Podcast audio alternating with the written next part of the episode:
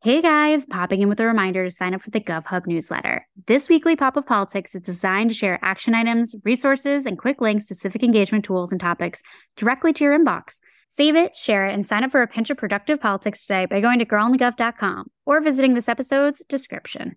Hey guys, popping in with a reminder to sign up for the GovHub newsletter. This weekly pop of politics is designed to share action items, resources, and quick links to civic engagement tools and topics directly to your inbox. Save it, share it, and sign up for a pinch of productive politics today by going to girlonthegov.com or visiting this episode's description. Welcome to Girl on the Gov, the podcast, breaking down politics as we know it and removing all the bullshit. Because politics needed a rebrand.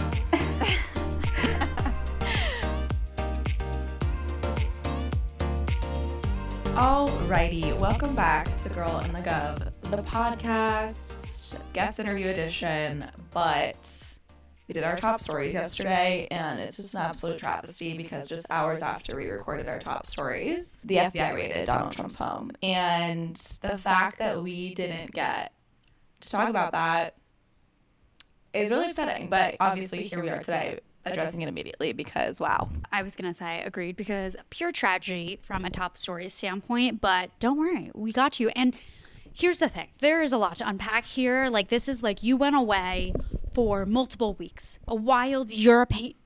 European escapade. And you had like literally two racks of suitcases piled up. And like now you have to unpack. Like that's how I feel about this so much. I was So like, I'm I don't know where start- this is going. no, but you're right. So much to unpack.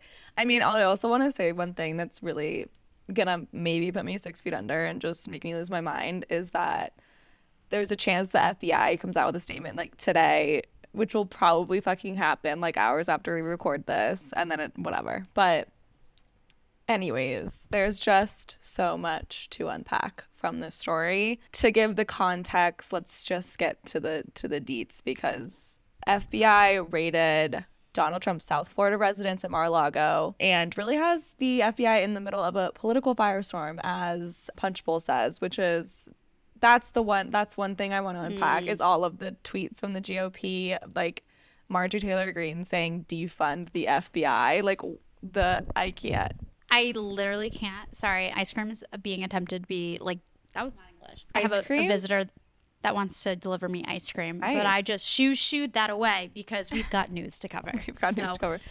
The ice cream needs for to the people. in the freezer. for for the people. I mean, direct eye contact with the ice cream, but it'll be a later date for me. And that, regardless, I would like to particularly just point people to the fact that the head of the FBI was appointed by Trump's administration.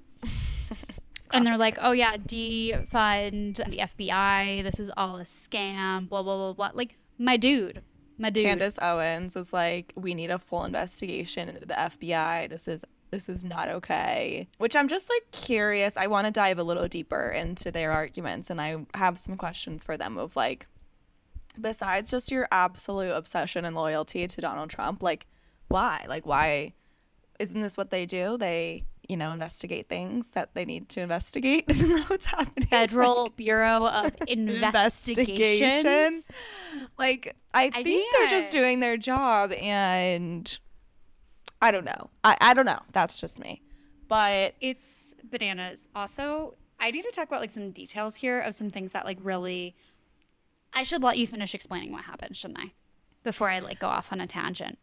Well, yeah, sure. Let's do. I I mean, again, I'm also all over the place because there's so much I want to talk about as well. So again, right now there is very little known about this raid, what they're what they were even looking for, and what they even found. And so multiple media reports said it was part of a federal probe into Trump's continued possession of classified records after leaving the White House, which leads me to a really interesting point and one that we talked about yesterday with our brand ambassadors, which was the story from Maggie Haberman. She was staff in the White House and periodically discovered wads of printed paper clogging the hmm. toilet that was believed that the president, aka Trump, was flushing pieces of paper down the toilet, ultimately clogging it, but with literal, like, potentially classified information on it. And the fact that we just talked about this yesterday with our brand ambassadors, and this is like a little piece of the story of like what they could potentially be, you know, looking for. You know what that just made me think of is, and granted, I don't know how the be- the bathrooms are set up in the White House, but I feel like the better place to They can't have the best sewage. It's an old building. That is a great point. But where I was What gonna the sewage system of the White House? I need to know. Someone, someone contact us immediately. You must know all of the details. Like Sewage system. plumbers, hit us up. Like we need to know. But, but, but, but, it would be so much smarter to hide these ripped up pieces in the like tampon disposal boxes. No one is going through that. Sure. No, no one. Like, Or the- you want to get rid of some classified information? like, but like, okay, but like someone Or could maybe like burn them. Like paper shredder. I'm sure there's one of those in the White House, you know? But I'm trying to think, like, okay, like think from a criminal standpoint. You're in the Like, bathroom, you're a- trying to find somewhere to put classified information. Where you put Yeah. tampon box is very smart. You're right. That would be genius. And you know what that just leads me to think is that just probably men in general, but especially Donald Trump, A doesn't know that like paper can clog the toilet, but especially like men. Like men probably don't realize, you know, that there are items that you can't put in the toilet. And as us as women, we are very mm-hmm. aware of that because it's plastered all over our bathrooms. Don't flush feminine products down the toilet. But men probably don't get that message. And then on top of it, Trump being Trump, like he's just probably so unaware unaware of how any type of sewage system could work and thought, hey, this is a great idea. And It's beyond. It's beyond me of like how dumb. And also like looking at the pictures, terrible ripping job. Terrible ripping job. I really it's the little things in that.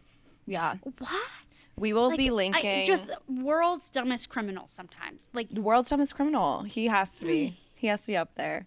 But we'll def- go to the link in the episode description if you want to see the pictures of the paper in the toilet because there are indeed pictures of said paper in said toilets that were said clogged. I gotta say, give credit President to like be seeing it and being like, oh, I'm gonna take a pic of this. Like, let's let's have some receipts. Okay. Yeah. Here's another thing though that I I'm like not sure on. Like, I know I'm not a grammar queen, but I'm just really curious. So Trump put out a statement about this whole thing, AK being like, "My safe," wah, wah, wah, wah. and in it. He like makes the you know obviously classically like just fucked up comments, but he makes reference to things happening in third world countries, and then also something about the midterm elections. And this is what's odd to me. Well, I mean that's odd, but like eh, on a, on the grammar end, he capitalizes countries like the term countries and third world like as if it's like a name for something which you would capitalize and then same with like midterm elections which like isn't as far as i know in that context shouldn't be capitalized but then there's like other sentences where like his grammar was like i, I felt smart like he had actually like commas and like places We're talking that about his statement? think yeah Or on the papers? basically i was, I was gonna say we should read- his statement We should read the statement. But the thing is, like, there's no way he wrote this because even just thinking, looking at, Mm, he doesn't fucking write official press releases. But should we read it? Let's read it let's Okay. fucking read it So, statement by Donald J. Trump, 45th President of the United States of America. These are dark times for our nation, as my beautiful home, Mar-a-Lago in Palm Beach, Florida, is currently under siege, raided, and occupied. tackiest home i have ever seen on film I actually have not seen pictures. I need to. Um, and occupied So by gaudy. a large group of FBI agents. Nothing like this has ever happened to a president of the United States before. Well, you're no longer president. After working and cooperating with the relevant government agencies, this unannounced raid on my home was not necessary or appropriate. It is a prosecutorial. That's how you also know Donald Trump did not write this. He's not using that word ever. Misconduct, the weaponization of the justice system, and an attack by the radical left Democrats who desperately don't want me to run for president in 2024, especially on recent polls, and who will likewise do anything to stop Republicans and conservatives in the upcoming midterm elections. Such an assault could only take place in a broken third in broken third world countries. Sadly, America has now become one of those countries, corrupt at a level not seen before. They even broke into my safe! Exclamation point. what is the difference between this and Watergate? What? What operatives broke into the Democrat National Committee? Here in reverse, Democrats broke into the home of the 45th President of the United States. I don't know if that makes any sense to me personally. The the political persecution of President Donald J. Trump has been going on for years. Is this now switching from first person to third? I'm confused. It has been going on for years with the now fully debunked Russia Russia Russia scam, impeach hoax number one, impeach hoax number two, and so much more. It just never ends. It is political targeting at the highest level. Hillary Clinton was allowed to delete an acid watch acid wash 33,000 emails after they were subpoenaed by Congress. Absolutely nothing has happened to her to hold her accountable. She even took antique furniture and other items from the White House. I also have a comment on Hillary in a second. I stood up okay. to America's bureau- bureaucratic corruption. I restored power to the people and truly delivered for our country like we have never seen before. The establishment hated it. Now, as they watch my endorsed candidates win big victories and see my dominance in all polls, they are trying to stop me and the Republican Party once more. The lawlessness, political persecution, and witch hunt must be exposed and stopped. I will continue to fight for the great American people. there it is. I got very distracted because I ended up on the tweetosphere, aka Twitter, looking at the response of his little Those little army best. of humans, mm-hmm. and I'm I'm just dead. I'm just dead at some of these people. Like speaking of Hillary, though, did you see her Instagram where she mm-hmm. was plugging her, her merch? so good, so good.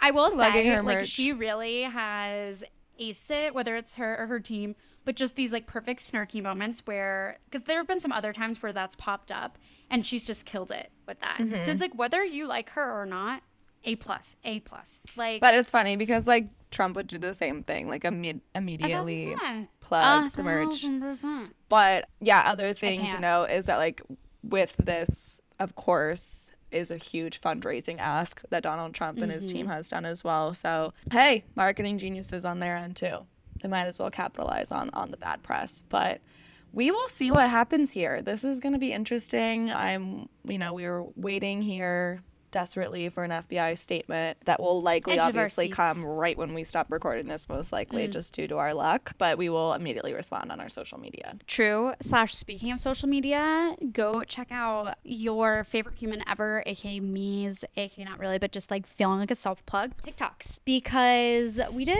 No, I really, I really liked your last one. The Papa one. I literally oh my god, I that one was most genius. I not to credit myself, but to credit myself, I was going through like our saved sounds, just trying to think. I was like, okay, like I'm trying to just get some inspo, like what what could really mm, fit, and not even I wasn't even looking for that specific story, you know. Mm-hmm. And then I replayed that sound, and I was it like, wait a perfectly. freaking second. This so go check iconic. it out. We're not going to give any more context because nope. you have to go watch nope. it. But yes, that is the FBI raid. Excited to see what comes from it. If you guys also have any stories you would like to see talked about, send them through our DMs. We're happy to consider anything to chat about on our, our little intros. Yeah. And wait, I have an addition to that too. And we were telling our brand ambassadors this yesterday as well. Is since we now do the top stories edition and that comes out on Tuesdays, if there's news that happens over the weekend and you're like, wait, what is this? Or you feel like something's going to get lost in the sauce because mm-hmm. a lot of times that happens when something's released Timing. on the weekend. Yeah, yeah, totally. Send it to us. Or if you have questions on that story, again, send it to either our DMs or info at girlonthegov.com. We're happy to consider answer any questions on those. Look for the answers if we don't know them you know the drill, all of that. But just wanted to make sure that you guys knew that with that coming out on Tuesdays, that we definitely try and cover some of the stuff that happens over the weekend because it's yeah. a little bit like earlier early bird special and even like so. the week before yeah, sometimes too there's mm big big stories that drop like late in the week even if it's post wednesday thursday friday and then obviously through the weekend and there's you know and we end up not covering it just because it's technically old news at that point, it's still important to run through it and answer any questions you guys have. So let us know if there is anything like that. But speaking of top stories, little run through of what we talked about yesterday so you can go listen. We talk about the Inflation Reduction Act. We explain everything that happened last week with all of that and all of the Senate and House legislative, their legislative summer and how it was like low key a successful summer for Democrats. We also talk about how we are a little bit worried that they won't market it correctly and get the votes they need in November. So go listen to that. That's the big story. We also talk about how Ron DeSantis in Florida is sus- or suspended a elected attorney for not prosecuting abortion related charges. The White House is doing to push the Senate to pass the assault weapons ban. Biden going to Kentucky for the flooding.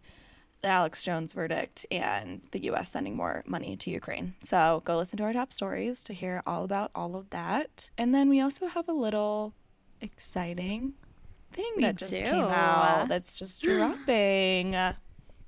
We do, we do, we do. Okay, so basically, thanks to a little place called Etsy, we now have an Etsy shop. And what you're going to be able to find on that shop is digital downloads of all of our fun phrases. So sometimes we put them on merch, which is great. Sometimes we, you know, have really specific drop dates for our merch around events or collaborations and whatnot. But we want to make sure that you guys like have access to, you know, these phrases and fun ways and colors and all of that before that happens or even during when that happens or any i don't know any day any month any you can get yourself a digital download of one of these fun phrases. So like whether it's when in doubt vote them out or it's a vote for me dog or any of our Liberal other cowgirl. phrases.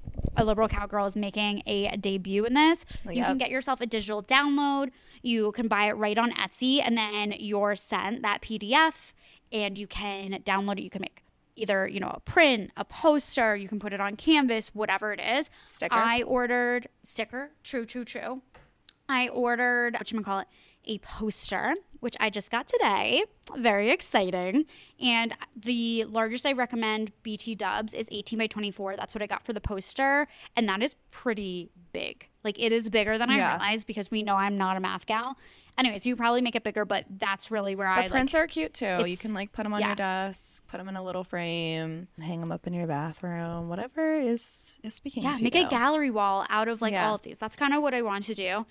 Oh, we shall see. But anyways, you can buy them all via Etsy. They are live. We will obviously put the link to that shop in our descriptione and links in our social media and all the things. I don't know. things. I don't know. Anywhere and everywhere, but Yes. buy them for yourself, buy them for a friend. Oh, that could be a cute little birthday gift for Cute someone. gift, and especially Look at you guys, that. it's an election year. When in doubt, vote them out. Perfect, perfect, perfect. Perfect. But yes, go check that out. Linked in the episode description.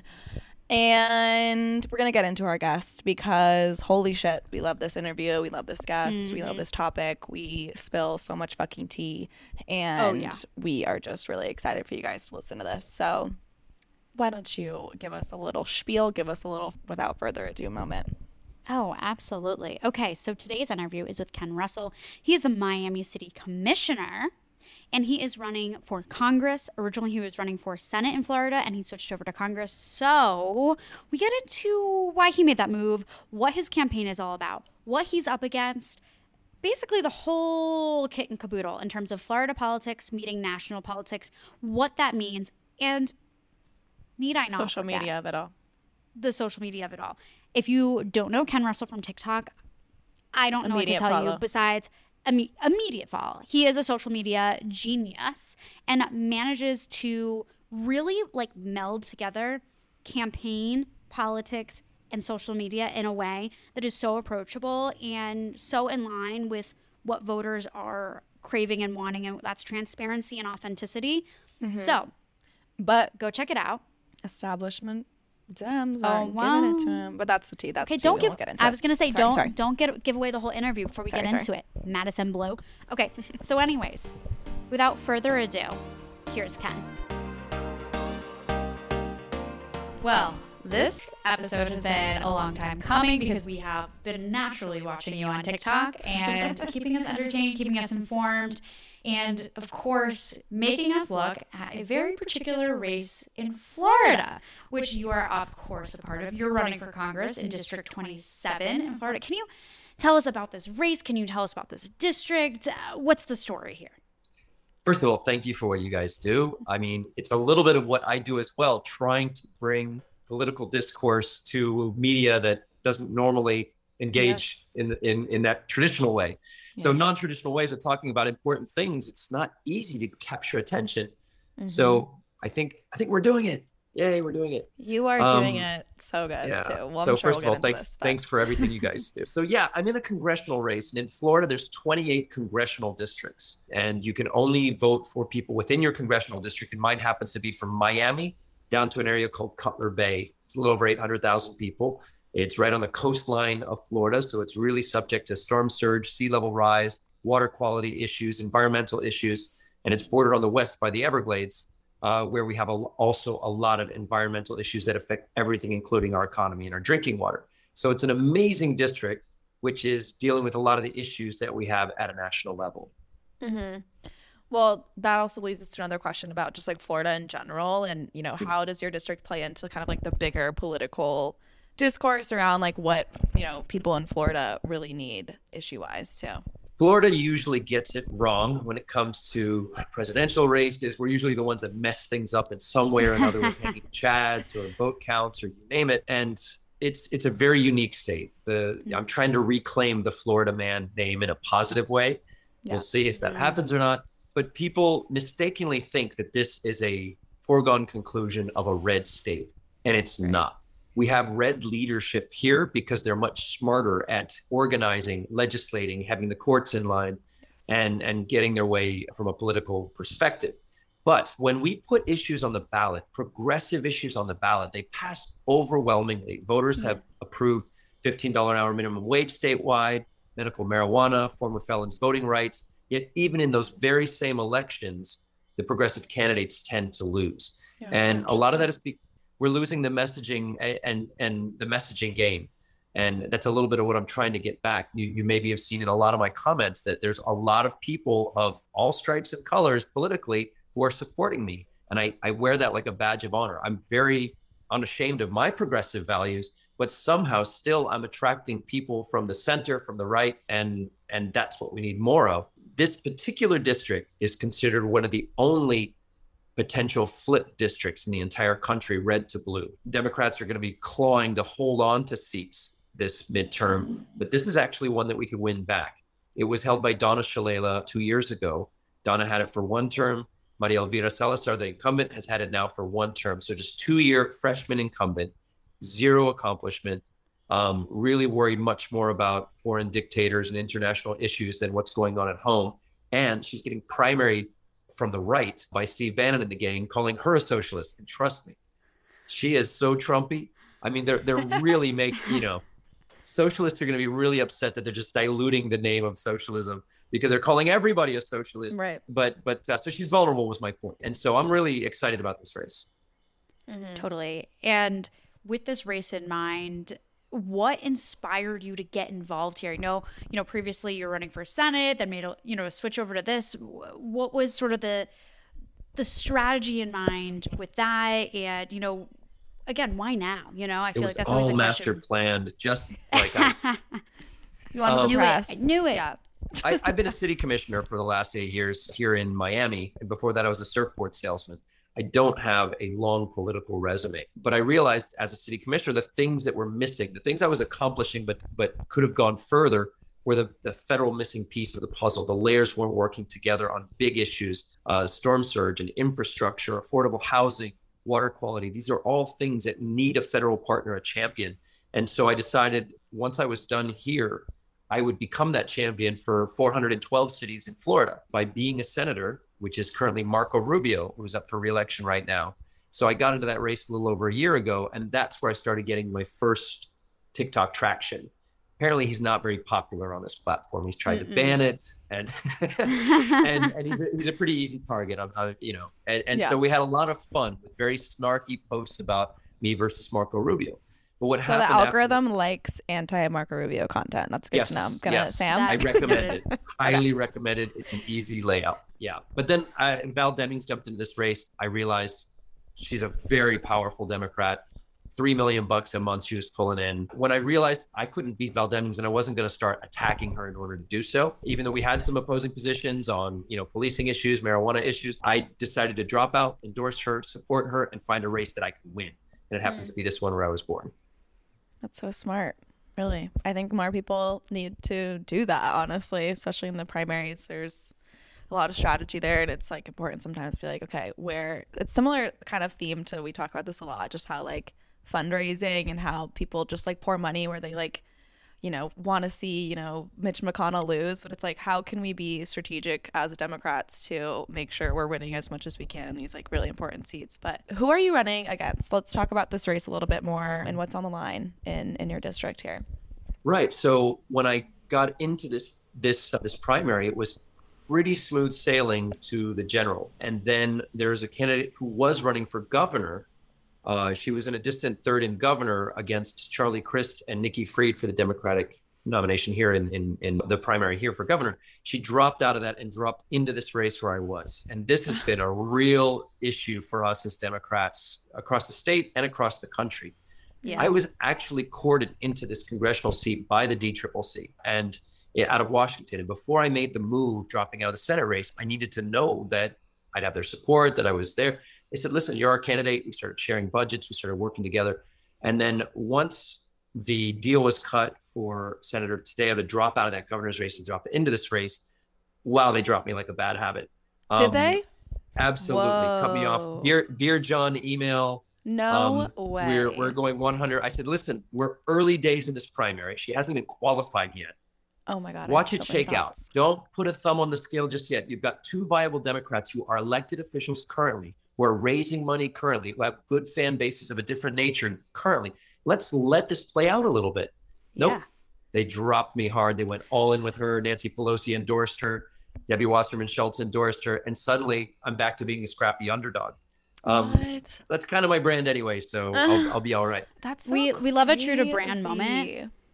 But like that, I feel like really highlights again the messaging issue. The Democrats, the messaging have. issue. We literally, this is so crazy. And the organization, because, like, and how they don't uh, even prioritize like the way you've just absolutely killed it on social media. And we're going to talk about this a little bit later of just how important it is for, you know, candidates and just you know politicians to step into these social spaces where young people are and where these different groups of people are and reach them which you're doing so amazingly and like and the DNC and the DCC like they're just so bad at that. And they don't prioritize that, and it's just like interesting to see this play out in your race. And like this is a pure example of that. I feel like. Well, they're they're certainly underestimating the the power of the social media right now. Yeah. TikTok is yeah. so new in the political sphere, and they're saying, "Oh well, TikTokers don't vote; these are kids," mm. and and they're missing it. They're really they're missing, missing it. it. Something special is happening here. Absolutely. Oh my God, I have so many thoughts. And again, we're going to dive into this topic yeah. a little bit later. So we won't go too like crazy at the moment. But let's talk a little bit about Miami City Commissioner and that role because we haven't talked to a city commissioner before. And so we want to learn more about this role does. Can you kind of tell us like how you first like got into this role, but also, you know, what it really is and what it does? Yeah. So about a little over eight years ago, there was a contaminated park in front of my house. I didn't know what to do.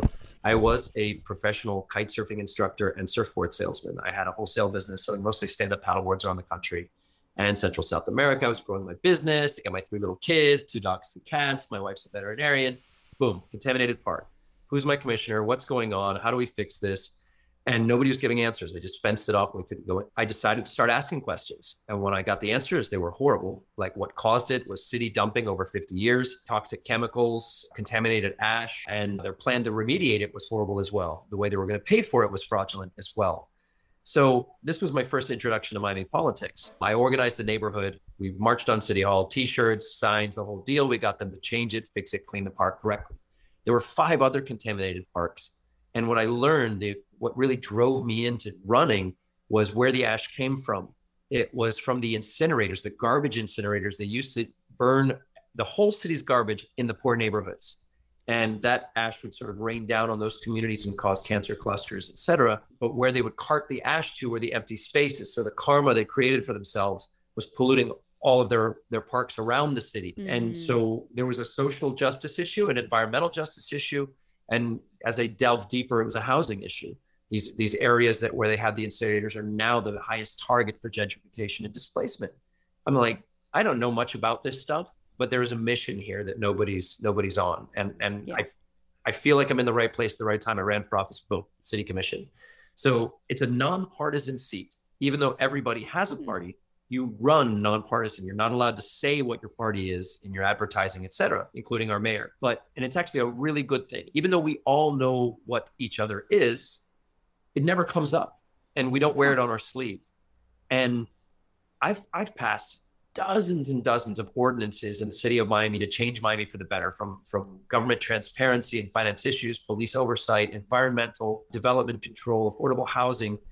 And I've done it in the minority. The Miami's mm-hmm. gerrymandered to always have three older Cuban conservative commissioners, one black commissioner and one white commissioner. I'm the Japanese American commissioner, but I play the white commissioner. And and so I'm in the minority, but I've gotten all this done, and that's a really good training ground for state and federal politics. It should almost be mandatory. I love Right. that.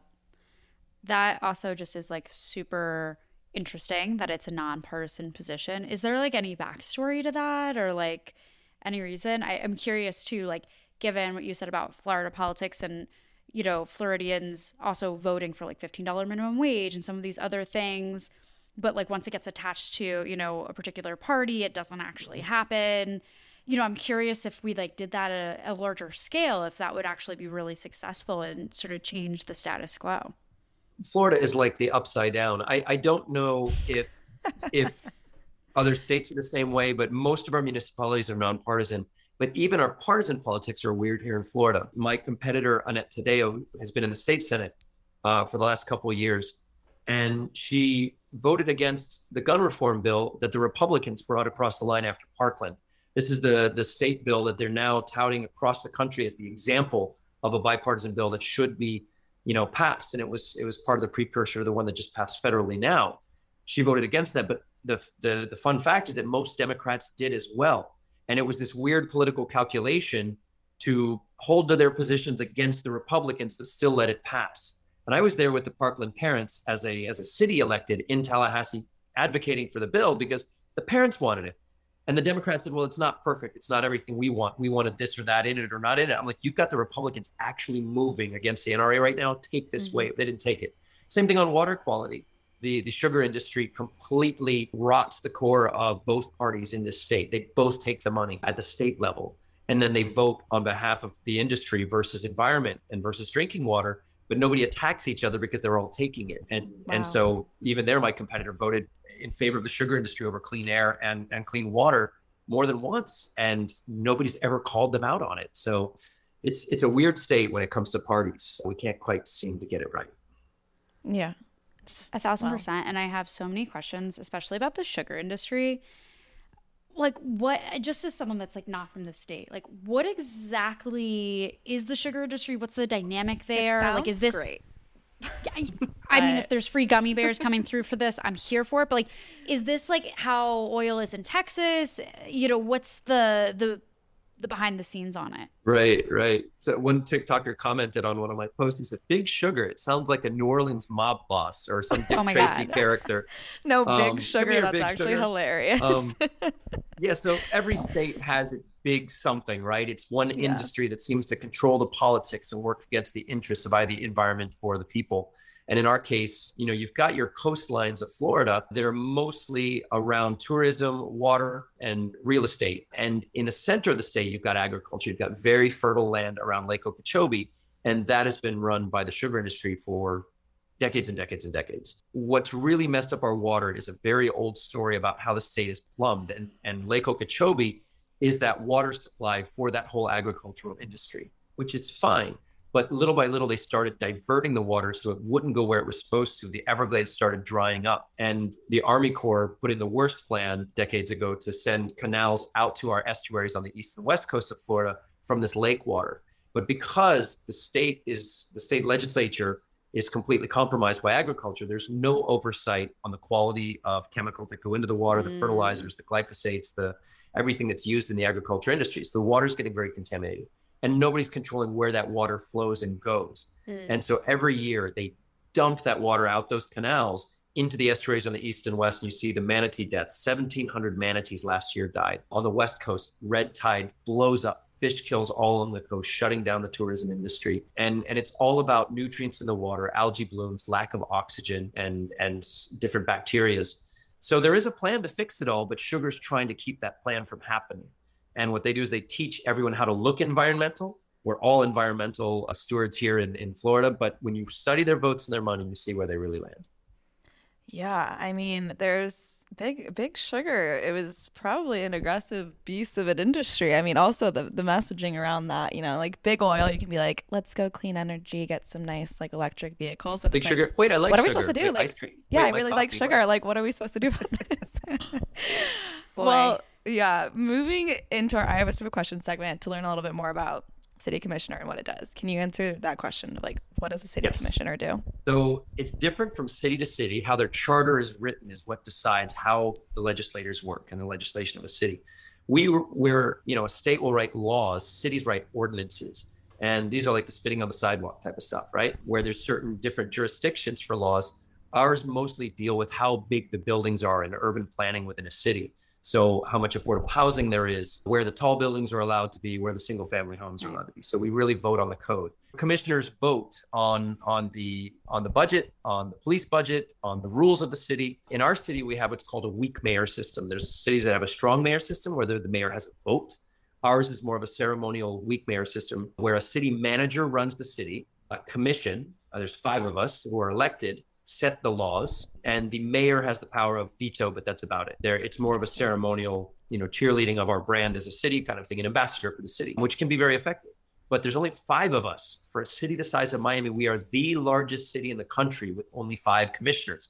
And it's way too much power to put in the Hmm. hands of a majority, which is three.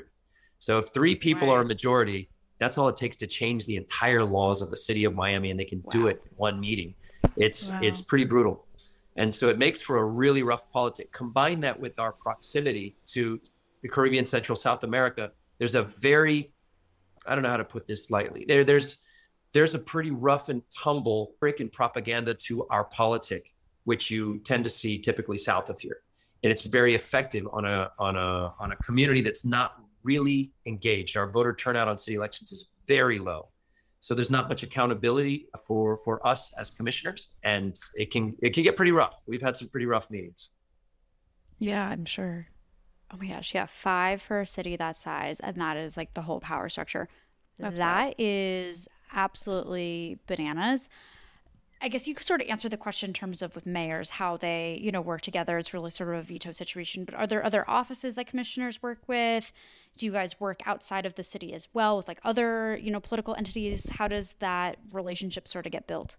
So there are groups like League of Cities, and they try to, you know, usually they're fighting against preemption from the state level, where the state's trying to shut down what cities can can regulate and not. But normally, no. Normally, a city commissioner stays within their lane. I've decided to go out and beyond that. I joined the board of the Everglades Trust and started getting involved in water quality issues statewide, and started traveling all around the state learning what the different corners of, of Florida were having problems with water. And there was a lot of common denominators, but there's a lot of unique things. And that became my specialty niche. And coming from the surfboard industry, I was already in, in love with that. And, and I found the solutions, I found the path. And so really it's just politics and money and, and, and logistics to get these solutions in place. And, and so, yes, I'm a bit of an anomaly having stepped out of my city lane and I've been acting in a state or federal role Mhm. already, but I, I've never.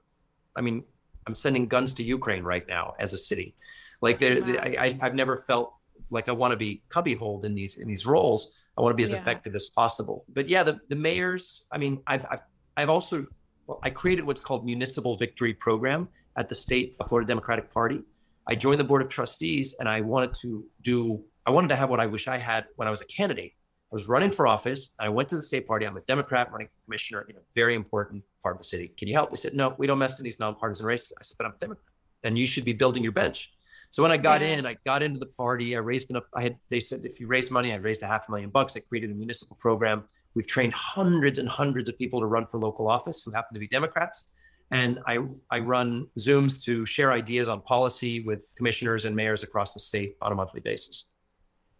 That's epic. Also, Yeah. I love the whole concept of being like, what did I not have when I was in that position? How can I make it better? And like continuing to improve things along the way. Mm-hmm. So I think that's fantastic. Love that approach.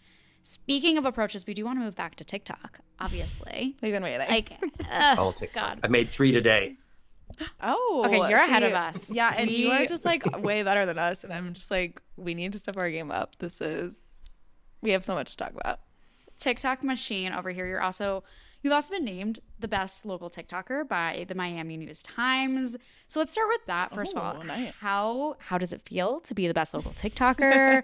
That's how did this sort of come about? and it's not uh, I, I i'm not one to brag when i'm about to it's not best political tiktoker it's like best tiktoker i mean we got like Right. And stuff down here and we got a lot of No, comedians, actually. we got a lot of artists, we got people much worthier and, and more viral for whatever reason. And I have a feeling it's because of the novelty that as a politician and having figured out the algorithm of how to connect with folks, there's something unique there. And so it's a it's a very progressive newspaper called the Miami New Times. It's a real muckraking, go after the bad guys, kind of you know dig up the dirt kind of kind of group. So I, I wore it as a very big badge of honor from them. And it's it's been a trudge though. This is not like a flash in the pan. I've been doing this now for uh, over a year, and just building consistently, consistently. And there have been breakthrough moments where I would jump exponentially into Mhm. higher following. The question is, does it turn around and do they vote? Is it making a difference? My team has hated TikTok since I got on it. My family, Really? they my family has literally had an intervention because it's bad. It's bad. My son took my phone and went in and they looked at the app that shows how much time you spend on each app. And I'm not telling you because it'll be used against me in an attack act. That's But a fair point. Oh my gosh. It's bad. It's bad. It's not like But it's TikTok- not. the dark side of TikTok. I'm, I'm sorry. I'm gonna hit at it. It has an addictive nature to it because it feeds Yeah, you everything you did not know you wanted. Oh, And unreal. when you start creating and you, it starts feeding you followers and it gives you also that that that positive bump. You're getting it from both sides. When you're you're lurking and watching it, showing you everything you want. And then when you're actually creating and getting good feedback, I mean, Ugh, this is the high that, that everybody high. wants, right? Oh my gosh. So yeah, it, it's time management has been an issue. Um, It I have so many questions. I went for first of all, like when did it really start for you, and kind of who's behind it? I like sounds like you are a major TikTok stan, which we love, but like I just want to know more about like obviously like you said like you've been doing this for a while. There's been a few that are like just shot up, but I don't know what's kind of the origin story here. Like when did you really get on? Like why? What did you think at first? And like how has everything changed? And how did you know that like TikTok was like the platform that was going to be really helpful? I didn't. I it's what they left me. Like when you get a campaign team, they take over your social media. And I don't even have my Facebook password anymore. I haven't been on there in six months, but the team is using it, right? And sometimes they're posting as a campaign and sometimes they're posting as me. They do the same on Instagram, the same, same on Twitter. And that's the classic campaign churn of a social media campaign. And it's the Totally. same stuff over and over again. And even my team was guilty. You'll see our emails. There's a lot of that typical campaign stuff, you know, chip in, whatever. And it just left me with TikTok. And I tried it out. I was just like, first I started lurking and then it sucks you in and I was just lurking. Yeah. But I'm like, what if I produce something? I don't remember what my very first TikTok was, but I started trying it out and I was having a little fun with it. And I started doing it for the campaign, but I spent, started spending too much time and everybody tried to get me off it. And they're saying, listen, this ain't gonna go anywhere. Nobody's on here. It's all kids. And and I remember one of the first breakout TikToks I did was where I just looked in the camera and said, "Can TikTok change an election?" And it it blew up over hundred thousand views. The comments, the responses, people were like, "Yes, this is where we are. We're here." And it wasn't kids; it was everybody. Mm-hmm. It And they're like. You know. And and they're like, "Who are you?" And, and I forgot to even say my name in that video, so people were totally calling me like the the Leslie Knope. Like I completely forgot to even put my name in, in the thing. They're like, "What kind of ad is this? You didn't talk about your issues." I'm like, "It's not an ad. I was just asking a question." yeah. And and No. it, it started going from there, and that's when I realized I was onto something. Absolutely. Totally. And I think there's the whole discussion too about social media versus traditional media. We talk about this all the time about how traditional media can be a good thing to get clips from. It can, you know, obviously be good in terms of reporting, but you know, it doesn't necessarily cover the whole gamut of issues or candidates. And oftentimes, if, you know, a particular newspaper or news outlet decides to back one particular campaign in a certain sense, they don't cover, you know, the other candidates in a race. And I feel like social media kind of opens some doors. And we're just curious, like, what what has your experience been mm. with social media and what's done for your campaign versus traditional media? Like, what's that sort of contrast been like? It's it's definitely been a shift for me on how I receive my news, even personally. I Yeah. used to love to sit there and watch Rachel Maddow for an hour, and I can't now. And Yeah. and no offense to her, I love I love her and what she covers and how she covers it. I guess I've lost the attention span for one topic for 20 minutes, for example. And I love that she still finds that that obscure fact within an issue and, and opens that up for everybody. But it's it's it's a thesis basically. Yeah. And you there is a way to get that same amount of information out very quickly in social to where I, you know, it's it's still consumed and the knowledge is passed. And if you want to dig deeper, you can go find the article. If you want to dig deeper, you can go. But but you're left with everything you need, and you can move on in 30 seconds, um, mm-hmm. and or 15 or eight. And and it's it it's maybe not healthy because we've already had attention span issues, and, and as the generations go on. yeah. Um, Fair. you know, I mean, the next step, Webster's dictionary is going to remove the apostrophe from your, you know, the possessive on, a, yeah. on an oh, official no. basis. They're just going to say because social media has normalized bad grammar and instant gratification, it's yeah. now correct. Right, right, right. That would help um, us, though. I will say. Yeah. I have questions too about kind of first of all like the flip side of like Sam's question of like how has social media I guess just helped your kind of like press and comms on the other side of like the audiences you're able to reach. Also, I'm curious like it, on your campaign, like who's on your team and what kind of maybe like people you've hired on to your comms team or your press team who have like not traditionally worked with somebody who, you know, is so present on social media and uses it as such a powerful tool. Like how kind of maybe the people you've worked around been like, oh shit, like this is new, this is working, this is you know, because it's really just like I feel like you're one of the first candidates I've ever seen, we've ever seen that like has really harnessed it in a I, in a powerful way. I was early, I think, in trying to use social media before it was able to be as effective as I'm hoping it is now. In my first campaign in 2015, I was really pushing my campaign manager. What's going on with our Twitter? He's like, no, you need to knock doors. right. Yeah. He's like, no, you need to raise money. I'm like, but look at the Twitter and and you know i get like look that person i'm i'm getting traction they're like no, he's like no you need 3000 votes in the next month and you need to get out and do xyz and and so when i won i looked back and, and he was right. And even when i got into office i tried bringing social media. I started my own podcast. It was all pretty rigid. And i was trying to bring a dynamic marketing personality from my surfboard life into this. I mean i was a professional yo-yo player before that. So i have these we're I, that's I'm saving it for the general. It hasn't even really hit TikTok. Yet. I haven't even told. I haven't even. oh, so it's an exclusive. Girl on the Gov exclusive. yeah, yeah, you do have an exclusive. I have. Okay. So someone literally asked me like, "Wait, we checked your Wikipedia. How come you have not dropped the professional yo-yo player info here?" you have to vote for, for me in the primary, and then yeah, you'll right? get to learn about it. Yeah, it's the teaser. And so I, I've got these unique marketing concepts and ideas, and I want to be you know, like, but it wasn't catching. And, and this, even my Twitter game sucks. Oh my gosh, I go to Twitter and Twitter they just sucks. tear me apart. Twitter. I've got I've got like three trolls on Twitter that just you know they're just trashing all the time over everything, and only now that I'm starting this this week, what happened this week, you know, out of out of LA, a Twitter account took my TikTok virality and brought it over to Twitter, and mm-hmm. suddenly it had a new real virality or officially accepted virality in the traditional social media world. Now my Twitter game is starting to step up a little bit because folks yeah. there are defending me when I get on against the trolls, where I didn't have that before. But yeah, I've, I've, I've tried everything really. TikTok's the first place I feel comfortable just going on the fly, being me and, and communicating, and it's working. Do you have people on your staff or like, I'm also curious too, when you started working with like the at DCCC, however many C's, Too and like C's. maybe what they thought about this TikTok presence or like this social media priority that you have. Like, are people like, no, no, we need to get you on CNN? Like, no, no, we need to, do, you know, like what? How is has there been any of that?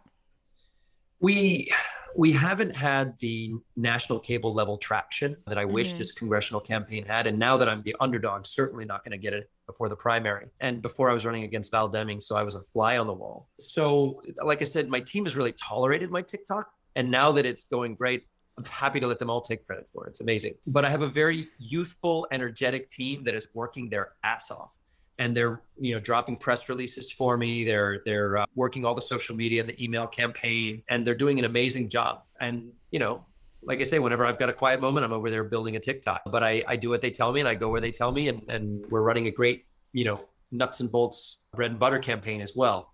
Uh, but who knows? As the underdog it may be tiktok that saves me.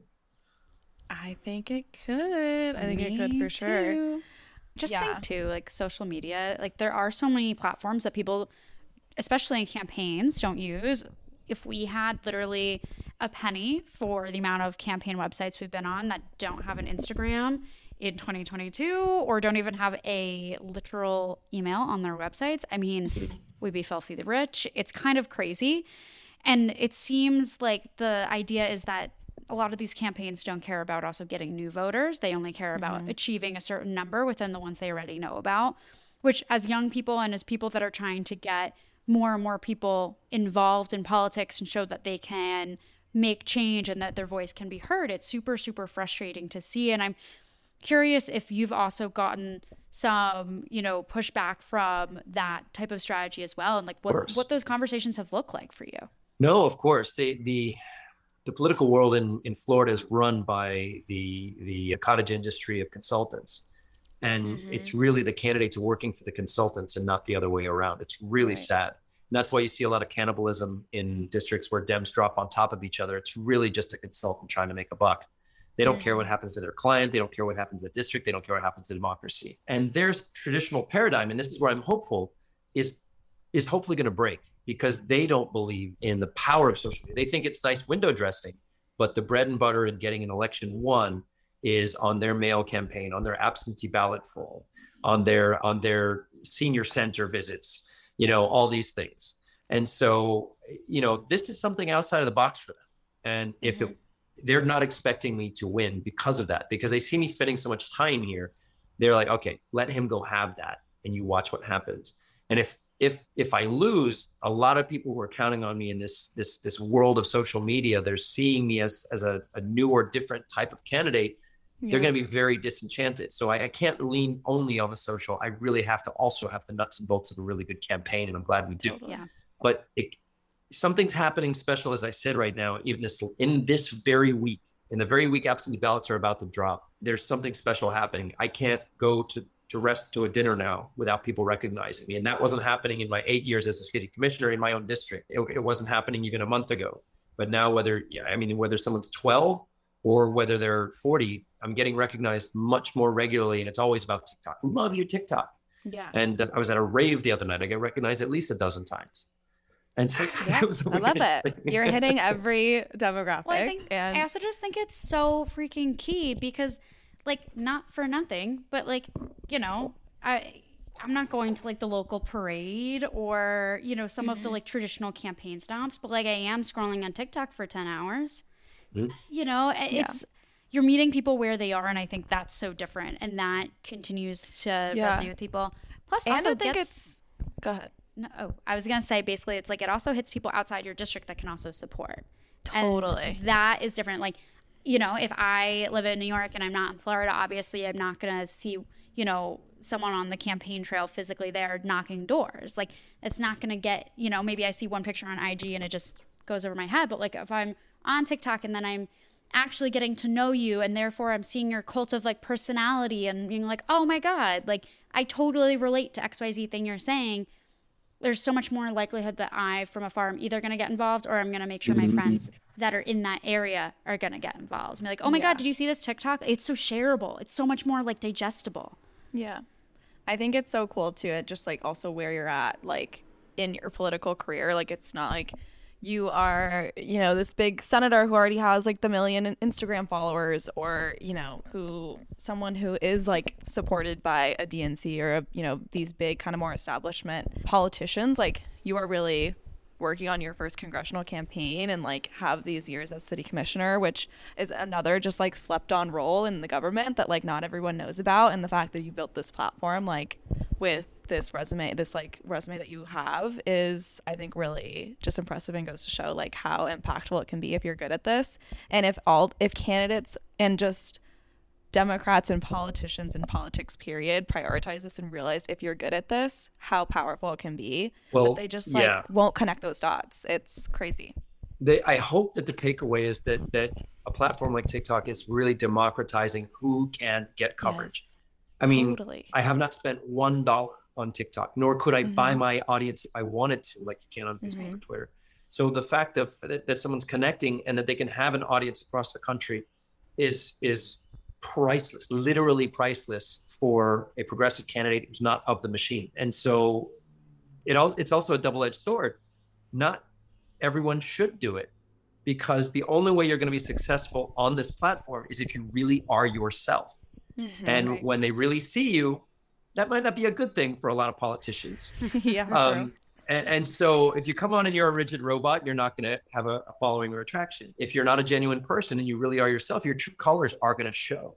And that's why a lot of consultants don't let their candidates on platforms like this. I was talking to a, a consultant. He literally said, I would never let her on this because she might get up in the morning and, and her hair's a mess or whatever, and she may say the wrong thing, and then it's out there forever and we're dead. Yeah, that's another interesting point. Like we've also seen the opposite side of it, where we've seen these politicians or candidates like attempt at TikTok and have it be so terrible that you're like that it's almost like propellant. Like you're like no, like Yeah. actually no, don't put the politics on my TikTok feed, please. Like get this person away. I, there's also that side, but there's also the side of like something that we're even trying to do here is like connect with more campaigns and teach them how to do it, which like Mm. but most campaigns are not open to that is what we've seen and like aren't prioritizing it so i think there's just a lot of room for Uh, again in that consultant space even like bring in more young people to teach campaigns and candidates how to effectively reach young people and use these social media platforms but I remember early on, I was trying to do memes and trying to find what was popular at the moment and then take a political angle on it. And I did one with James Franco in it, the one where he turns around at the bar and winks at you. yeah Yeah. And I got trashed for that. I, I had never Googled his history Oh, of, yeah. you know, misogyny or whatever, dating Mhm. students or, you know, that sort of thing. And the first people were trying to be polite to me. They're like, maybe not a good look. And I didn't know what they were Mhm. talking about. And then I realized I could have just sunk my campaign by doing this careless social media without vetting it and not Mhm. knowing I was latching onto someone who's, you know, got really bad media. And so what I did was, I can't remember whether I left it up or I took it down, but I did another video explaining that what I just learned. like, Mm, good, here's yeah. here's my journey over the last 20 minutes. Yeah. like, here's what I just went through. I had no idea.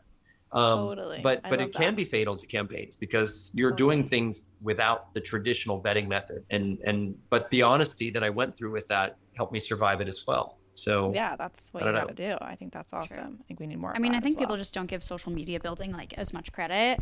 I remember not too long ago I was making some reel and I was trying to go through the music choices and I remember every single artist was problematic for some reason, but that was like a thought I had to have like would this music be an issue lined up with this particular video?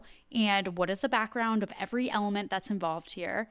And it's like a, you know, you have to put like a PR lens on the social media too. And I don't think a lot of consultants know how to do that yet. So, something, some food for thought. But nonetheless, back to this campaign and where it's going, where it's headed, all of that stuff. For people that are in it, that are excited to jump in and help, where can they find out more information? Where can they, you know, volunteer, support, all that good stuff?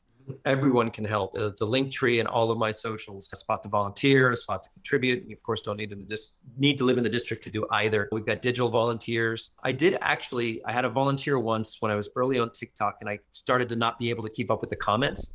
It was a student at FSU, and she says, "How do I volunteer?" And we brought her on. I trusted her with my password, and she was just all night helping me at least answer the simple questions, right? Like, oh wow nice can I can I vote for you? How do I register? Whatever. And then she tagged the ones that were someone asking a substantive question that, that I needed to address. I don't have that anymore. I I just do as much of it as I can and I miss what I can't. But people can volunteer. We're we're doing all sorts. You can request a yard sign in my link tree and we deliver it for free within the district. But my hope is if I can somehow harness this community of 370,000 followers right now on TikTok um, to help increase that virality outside of TikTok. That mm-hmm. that first that thing is happening right now on Twitter for the moment, and if maybe they can help find people who are in my district. Everybody has someone who retired in Florida that they know, and and this is a very populous area. This is Miami and south of Miami. So hopefully people have friends, relatives they can turn on to the campaign through their socials, and and they can join in too. But they can go to Ken for Ken Russell for Florida, or of course the link tree in any of my socials. You should Amazing. do a TikTok meetup. Have you seen these where they're like, people are like, let's meet up. This is a San Francisco thing. Let's meet up for our hot girl walks, meet at this park, and then all these girls come together and they'll like go on a walk together. It's super cute. Like brings the TikTok community off their phones into the world. Maybe you do that and do like a let's meet at Kiki on the River and or 11, you know, I'm just kidding. They're in my district, okay? So I have to service them as a city commissioner. All right, that's all. Mm. Okay, okay. Well, just just some things to think about. You know, we can bring some TikTok meetups into to the Miami space. But thank you, thank you for coming on and chatting with us through all of our crazy crazy questions and commentary. But we just appreciate your time, and we'll be rooting for you. Let us This know is what we great. can do. You guys are amazing. Thank you so much for what you do. All the success to you. Likewise. you too.